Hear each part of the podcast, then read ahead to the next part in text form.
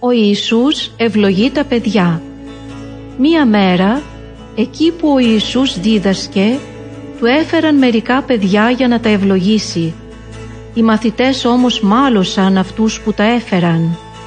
Όταν το είδε αυτό ο Ιησούς, αγανάκτησε και τους είπε «Αφήστε τα παιδιά να έρχονται σε μένα, μην τα εμποδίζετε, γιατί η Βασιλεία του Θεού ανήκει στους ανθρώπους που είναι σαν κι αυτά. Σας βεβαιώνω πως όποιος δεν δεχτεί τη Βασιλεία του Θεού σαν παιδί, δεν θα μπει σε αυτήν. Και πήρε τα παιδιά στην αγκαλιά του και τα ευλογούσε βάζοντας τα χέρια του πάνω στο κεφάλι τους. Ποιος είναι ο ανώτερος; Οι μαθητές ήθελαν να ξέρουν ποιος ανάμεσά τους ήταν ο ανώτερος. Όταν ο Ιησούς κατάλαβε τις σκέψεις τους, πήρε ένα παιδί, το έστησε μπροστά του και τους είπε «Όποιος δεχτεί αυτό το παιδάκι στο όνομά μου, δέχεται εμένα τον ίδιο και όποιος δεχτεί εμένα, δέχεται Αυτόν που με έστειλε στον κόσμο, τον ουράνιο Πατέρα μου. Γι' αυτό να θυμάστε, εκείνος που είναι ο πιο ταπεινός ανάμεσα σε όλους σας, αυτός είναι ο ανώτερος. Ο Ιησούς και το Σάββατο Ήρθε η μέρα του Σαββάτου. Την τελευταία αυτή μέρα της εβδομάδας δεν εργαζόταν κανείς από τους Ισραηλίτες. Ο Θεός όταν δημιουργούσε τον κόσμο είχε ορίσει η έβδομη μέρα να είναι μέρα ανάπαυσης. Γι' αυτό κανείς δεν έπρεπε να κάνει καμιά εργασία το Σάββατο. Κάποιο Σάββατο ο Ιησούς περνούσε με τους μαθητές του μέσα από σπαρμένα χωράφια. Οι μαθητές του καθώς περπατούσαν πείνασαν και άρχισαν να τρίβουν τα στάχια και να τρώνε τους σπόρους. Κάποιοι Φαρισαίοι που πίστευαν πως ήταν καλύτεροι από τους άλλους ανθρώπους το είδαν αυτό και είπαν στον Ιησού «Κοίτα τι κάνουν οι μαθητές σου, κόβουν στάχια, αυτό απαγορεύεται το Σάββατο».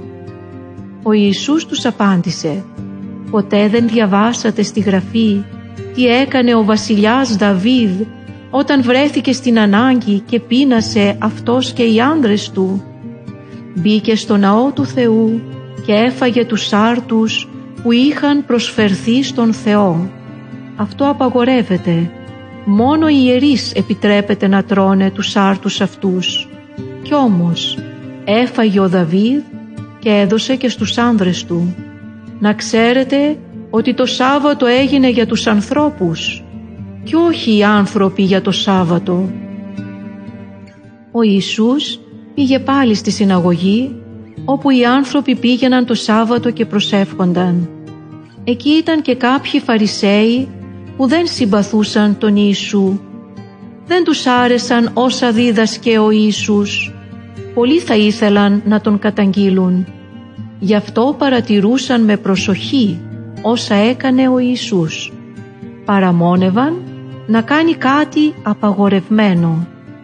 Στη συναγωγή ήταν ένας άνθρωπος που δεν μπορούσε να κουνήσει το χέρι του. Ήταν παράλυτο. Ο Ιησούς λέει τότε στον άνθρωπο «Σήκω και έλα εδώ στη μέση» και ρωτάει τους Φαρισαίους «Τι επιτρέπεται να κάνει κανείς το Σάββατο, το καλό ή το κακό, να σώσει μία ζωή ή να την αφήσει να χαθεί» Κανείς δεν απάντησε. Ο Ιησούς αφού τους κοίταξε όλους γύρω του με οργή, λυπημένος πολύ για τη σκληρή καρδιά τους, λέει σε εκείνον τον άνθρωπο «Τέντωσε το χέρι σου» και εκείνος το τέντωσε και το χέρι του γιατρεύτηκε και έγινε σαν το άλλο. Οι Φαρισαίοι βγήκαν τότε έξω. Ήθελαν να ξεφορτωθούν τον Ιησού και έκαναν συμβούλιο πώς να τον εξοντώσουν. Ο καλός Σαμαρίτης Ο Ιησούς διηγήθηκε κάποτε μία ιστορία. Κάποιος άνθρωπος από την Ιερουσαλήμ έκανε μία φορά ένα ταξίδι. Στον δρόμο έτυχε να τον βρουν ληστές. Αυτοί τον χτύπησαν, του πήραν όλα του τα πράγματα και τον παράτησαν στον δρόμο μισοπεθαμένο. Από εκείνο τον δρόμο έτυχε να περάσει και κάποιος που ήταν ιερέας στο ναό της Ιερουσαλήμ. Είδε τον τραυματισμένο άνθρωπο, αλλά τον προσπέρασε χωρίς να του δώσει σημασία. Μετά από αυτόν πέρασε ένας υπηρέτης του ναού, το ίδιο κι αυτός. Παρόλο που τον είδε, τον προσπέρασε χωρίς να του δώσει σημασία. Πέρασε τότε και ένας από τη Σαμάρια, ένας Σαμαρίτης. Οι άνθρωποι από την Ιερουσαλήμ δεν συμπαθούσαν τους Σαμαρίτες και τους περιφρονούσαν. Αυτός ο Σαμαρίτης όμως, καθώς πλησίασε τον τραυματισμένο, τον είδε και τον σπλαχνίστηκε. Πήγε κοντά του, περιποιήθηκε τις πληγές του και τις έδεσε καλά. Μετά τον ανέβασε στο δικό του ζώο και τον έφερε στο πιο κοντινό πανδοχείο. Τον έβαλε στο κρεβάτι και τον φρόντισε. Την άλλη μέρα ο Σαμαρίτης έπρεπε να συνεχίσει το ταξίδι του. Έδωσε λοιπόν στον Πανδοχέα δύο ασημένια νομίσματα και του είπε «Φρόντισέ τον και ό,τι παραπάνω ξοδέψεις, εγώ όταν ξαναπεράσω θα σε πληρώσω». Όταν ο Ιησούς τελείωσε την ιστορία αυτή, είπε «Ας σας γίνει παράδειγμα αυτός ο Σαμαρίτης, κάντε κι εσείς το ίδιο». Ο Θεός αναζητάει τον κάθε άνθρωπο για να τον σώσει. Ο Ιησούς είχε πολλούς φίλους. Ανάμεσα σε αυτούς ήταν και άνθρωποι αμαρτωλοί που οι υποκριτές Φαρισαίοι τους περιφρονούσαν. Ο Ιησούς δεν έδιωχνε κανέναν. Ήξερε ότι ο Θεός αγαπά όλους τους ανθρώπους και χαίρεται όταν αυτοί έρχονται κοντά Του. Οι Φαρισαίοι θύμωναν όταν τον έβλεπαν μαζί με τους αμαρτωλούς και έλεγαν «Πού ακούστηκε να ασχολείται ο Ιησούς με αυτούς τους ανθρώπους, αυτό είναι απαράδεκτο». Ο Ιησούς άκουσε τι έλεγαν και τους διηγήθηκε τρεις ιστορίες. Το χαμένο πρόβατο Ένας άνθρωπος είχε εκατό πρόβατα. Ένα βράδυ καθώς τα μετρούσε είδε ότι έλειπε ένα. Άφησε τότε τα 99 στη στάνη και ξεκίνησε να ψάχνει για το ένα που είχε χαθεί. Ο άνθρωπος έψαξε πολύ, δεν λογάριασε τον κόπο και τις δυσκολίες. Τελικά βρήκε το πρόβατό του. Πόσο χάρηκε, το πήρε στους ώμους του και το έφερε στο σπίτι του φώναξε τους φίλους και τους γείτονές του και τους είπε «Χαρείτε κι εσείς μαζί μου, γιατί βρήκα το πρόβατό μου που είχε χαθεί». Ο Ιησούς είπε σε αυτούς που τον άκουγαν «Έτσι ακριβώς χαίρεται και ο Θεός όταν ένας άνθρωπος που είχε απομακρυνθεί από τον Θεό επιστρέψει και πάλι κοντά Του».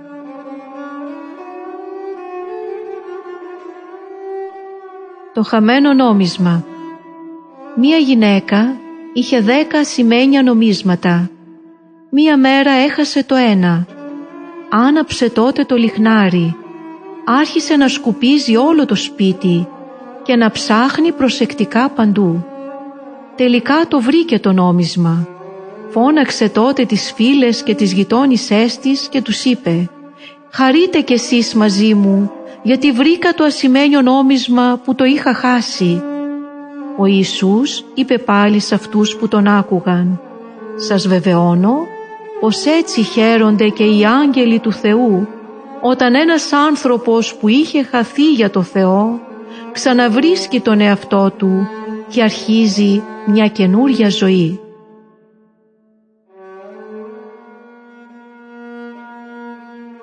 Ο χαμένος γιος Ο Ιησούς διηγήθηκε μια τρίτη ιστορία. Ένας άνθρωπος είχε δύο γιους. Ο μικρότερος από αυτούς είπε στον πατέρα του «Πατέρα, δώσε μου το μερίδιο της περιουσίας που με αναλογεί». Και εκείνος τους μοίρασε την περιουσία. Ύστερα από λίγες μέρες ο μικρότερος γιος τα μάζεψε όλα και έφυγε σε χώρα μακρινή. Εκεί έζησε ακατάστατα και σε λίγο καιρό η περιουσία του σκορπίστηκε. Όταν τα ξόδεψε όλα, έτυχε να πέσει μεγάλη πείνα στη χώρα εκείνη και αυτός άρχισε να μην έχει να φάει. Πήγε λοιπόν και έγινε εργάτης σε έναν από τους πολίτες εκείνης της χώρας και εκείνος τον έστειλε στα χωράφια του να βόσκει χείρους. Έφτασε στο σημείο να θέλει να χορτάσει με τα ξυλοκέρατα που έτρωγαν οι χείροι, αλλά κανένας δεν του έδιδε. Τελικά ξαναβρήκε τον εαυτό του και είπε «Όσοι εργάτες του πατέρα μου χορταίνουν ψωμί και τους περισσεύει και εγώ εδώ πεθαίνω της πείνας. Θα σηκωθώ και θα πάω στον πατέρα μου και θα του πω «Πατέρα, αμάρτησα στον Θεό και σε σένα. Δεν είμαι άξιος πια να λέγομαι γιο σου. Πάρε με να σου δουλεύω σαν εργάτη σου». Σηκώθηκε λοιπόν και ξεκίνησε να πάει στον πατέρα του. Ενώ ακόμα ήταν μακριά, τον είδε ο πατέρας του, τον σπλαχνίστηκε, έτρεξε, τον αγκάλιασε σφιχτά και τον φιλούσε ασταμάτητα. Τότε ο γιος του είπε «Πατέρα, αμάρτησα στον Θεό και σε σένα και δεν αξίζω να λέγομαι παιδί σου». Ο πατέρας όμως γύρισε στους δούλους του και τους είπε «Βγάλτε γρήγορα την καλύτερη στολή και ντύστε τον, φορέστε του δαχτυλίδι στο χέρι και σαντάλια στα πόδια του. Φέρτε και το καλοθρεμένο μοσχάρι και σφάξτε το, να φάμε και να γιορτάσουμε, γιατί αυτός ο γιος μου ήταν νεκρός και αναστήθηκε, ήταν χαμένος και βρέθηκε. Έτσι άρχισε το πανηγύρι. Ο μεγαλύτερος γιος του βρισκόταν στο χωράφι. Καθώς ερχόταν και πλησίαζε στο σπίτι, άκουσε μουσικές και χορούς. Φώναξε λοιπόν έναν από τους υπηρέτες και ρώτησε να μάθει τι σημαίνουν αυτά. Εκείνος του είπε «Γύρισε ο αδερφός σου και ο πατέρας σου έσφαξε το καλοθρεμένο μοσχάρι γιατί ήρθε πίσω γερός». Αυτός θύμωσε και δεν ήθελε να μπει μέσα. Ο πατέρας του τότε βγήκε και τον παρακαλούσε, εκείνος όμως του αποκρίθηκε «Εγώ τόσα χρόνια σου δουλεύω και ποτέ δεν παράκουσα καμιά εντολή σου. Σε μένα όμως δεν έδωσες ποτέ ένα κατσίκι για να γιορτάσω με τους φίλους μου.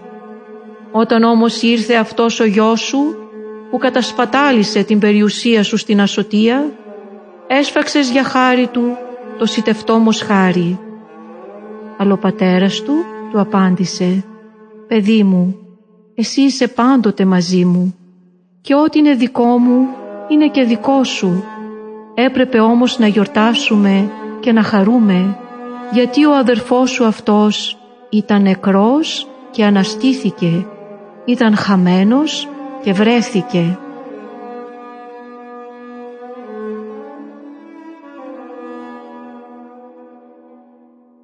Ο Ιησούς δίνει τροφή σε πέντε χιλιάδες ανθρώπους.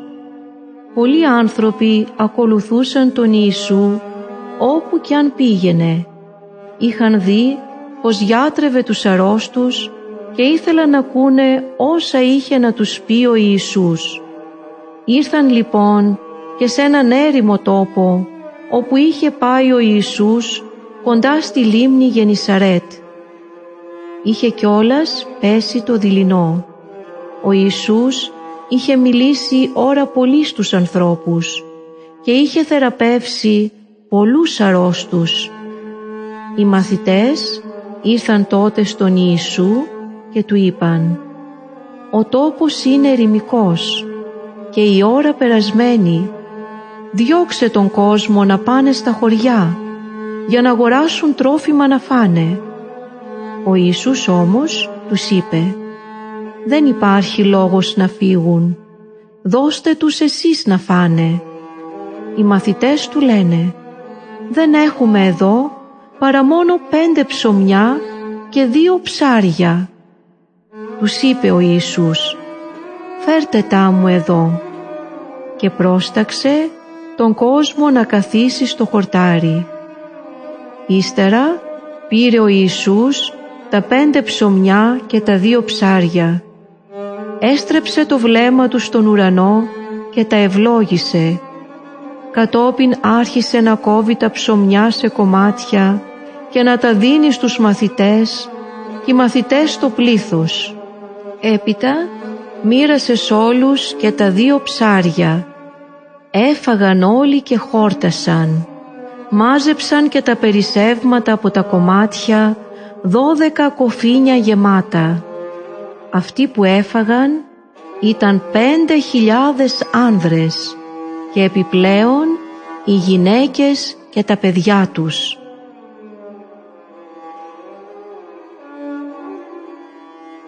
Ο Ιησούς περπατά πάνω στα νερά.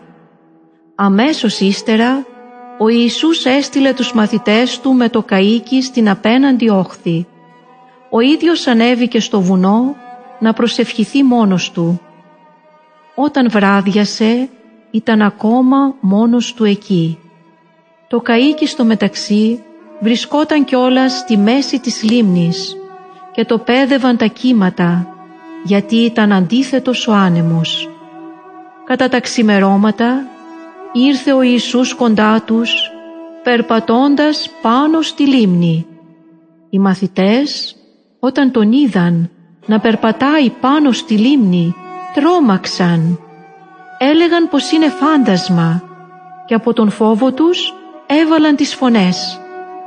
Αμέσως όμως ο Ιησούς τους μίλησε και τους είπε «Έχετε θάρρος, εγώ είμαι, μη φοβάστε». Ο Πέτρος του αποκρίθηκε «Κύριε, αν είσαι εσύ, δώσε μου εντολή να έρθω κοντά σου περπατώντας πάνω στα νερά. Και εκείνος του είπε «Έλα». Κατέβηκε τότε από το πλοίο ο Πέτρος και άρχισε να περπατάει πάνω στα νερά για να πάει στον Ιησού. Βλέποντας όμως τον δυνατό άνεμο και τα μεγάλα κύματα φοβήθηκε.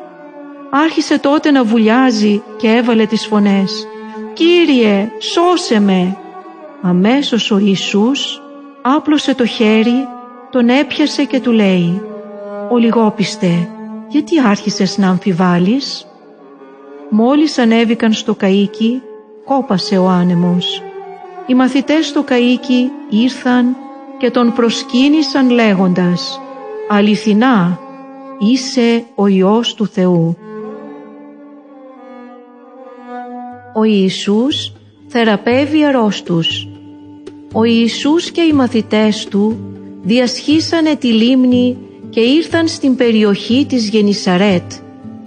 Όταν βγήκαν από το καΐκι, αμέσως ο κόσμος αναγνώρισε τον Ιησού.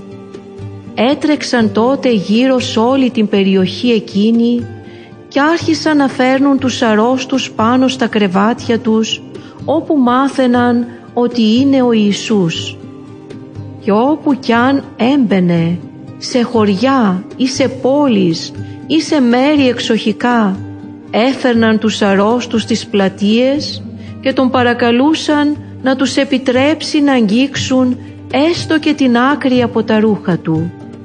Κι όσοι τον άγγιζαν γιατρεύονταν.